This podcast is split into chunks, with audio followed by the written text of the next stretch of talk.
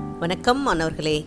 தினமும் ஓர் திருக்குறள் என்ற தலைப்பில் உங்களை சந்திப்பதில் மிக்க மகிழ்ச்சி. அதிகாரம் பதினெட்டு வெக்காமை குரல் நூற்று எண்பது. இரல் ஏனும் எண்ணாது வெக்கின் விரல் ஏனும் வேண்டாமை என்னும் செருக்கு. இரல் ஏனும் எண்ணாது வெக்கின் விரல் ஏனும் வேண்டாமை என்னும் செருக்கு.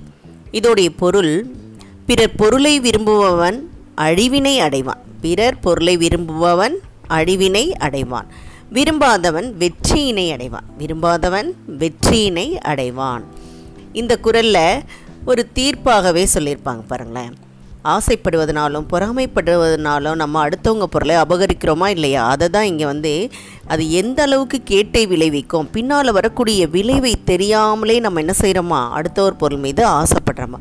அப்போ நடுநிலைமை தவறி நடுநிலைமையோடு நிற்காம அறத்தோடு நிற்காம நம்ம அடுத்த ஒரு பொருளை ஆசைப்பட்டு எடுத்தோம்னா நம்மிடம் உள்ள செல்வமும் குறையும். நம்மிடம் உள்ள செல்வமும் குறையும். அதை தான் என்ன சொல்கிறாங்க நம்ம எந்த வளர்ச்சி நிலையும் அடைய முடியாது. அது நமக்கு எந்த பயனையும் அளிக்காது அப்படின்னு சொல்கிறாங்க அப்போது நுட்பமான அறிவுடையவர்கள் என்ன செய்ய மாட்டார்கள்? இந்த மாதிரி தவறை செய்ய மாட்டார்கள். இந்த மாதிரி தவறை செய்ய மாட்டார்கள். அதனால தான் என்ன சொல்கிறாங்க அவங்கெல்லாம் வந்து நடுநிலைமை தவறாதவர்கள் புலனடக்கம் அறிந்தவர்கள் இந்த மாதிரி பொருளை அபகரிக்க நினைக்க மாட்டார்கள். அவர்களுடைய செல்வத்தை அபகரிப்பதனால் நாம் வந்து பல்வேறு குற்றங்களுக்கு ஆளாவோம். பல்வேறு குற்றங்களுக்கு ஆளாகி பாவம் செய்கிறோம். நம்மிடம் உள்ள பொருளும் செல்வமும் குறையும் அப்படின்னு சொல்கிறாங்க அப்போ இந்த குரலில் என்ன சொல்ல வர வராங்க அப்படின்னு பார்த்தா நம்ம அடுத்தவர் பொருளை விரும்புவதால் ஏற்படக்கூடிய தீமைகளும் அடுத்தவர் பொருளை நினைக்காமல் இருப்பதால் ஏற்படக்கூடிய நன்மையும் தான் சொல்லியிருக்காங்க. அதனால் நம்ம என்ன செய்யக்கூடாது? ஆசைப்பட்டோ அல்லது பொறாமைப்பட்டோ அடுத்தவர்களுக்கு நம்ம என்ன செய்யக்கூடாது? கெடுதல் செய்யக்கூடாது.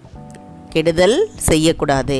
பாடுபட்டு தேடிய செல்வத்தை நாம் எளிதாக போய் அடைய நினைக்கக்கூடாது நேர்மையான வழியில் நின்று சம்பாதிக்க வேண்டும். நேர்மையான வழியில் நின்று சம்பாதிக்கணும். அதை தான் இங்கே சொல்கிறாங்க அப்போது என்றைக்கும் அறத்தோடு நிற்பது தான் வெற்றியை தரும். நமக்கு வெற்றியை தரும் மேன்மையை தரும் சிறப்பை தரும். அதனால் குறுக்கு வழியில் நம்ம எந்த செயலையும் ஈடுபடக்கூடாது என்பதை இந்த குரல் நமக்கு உணர்த்தும் பாடம்.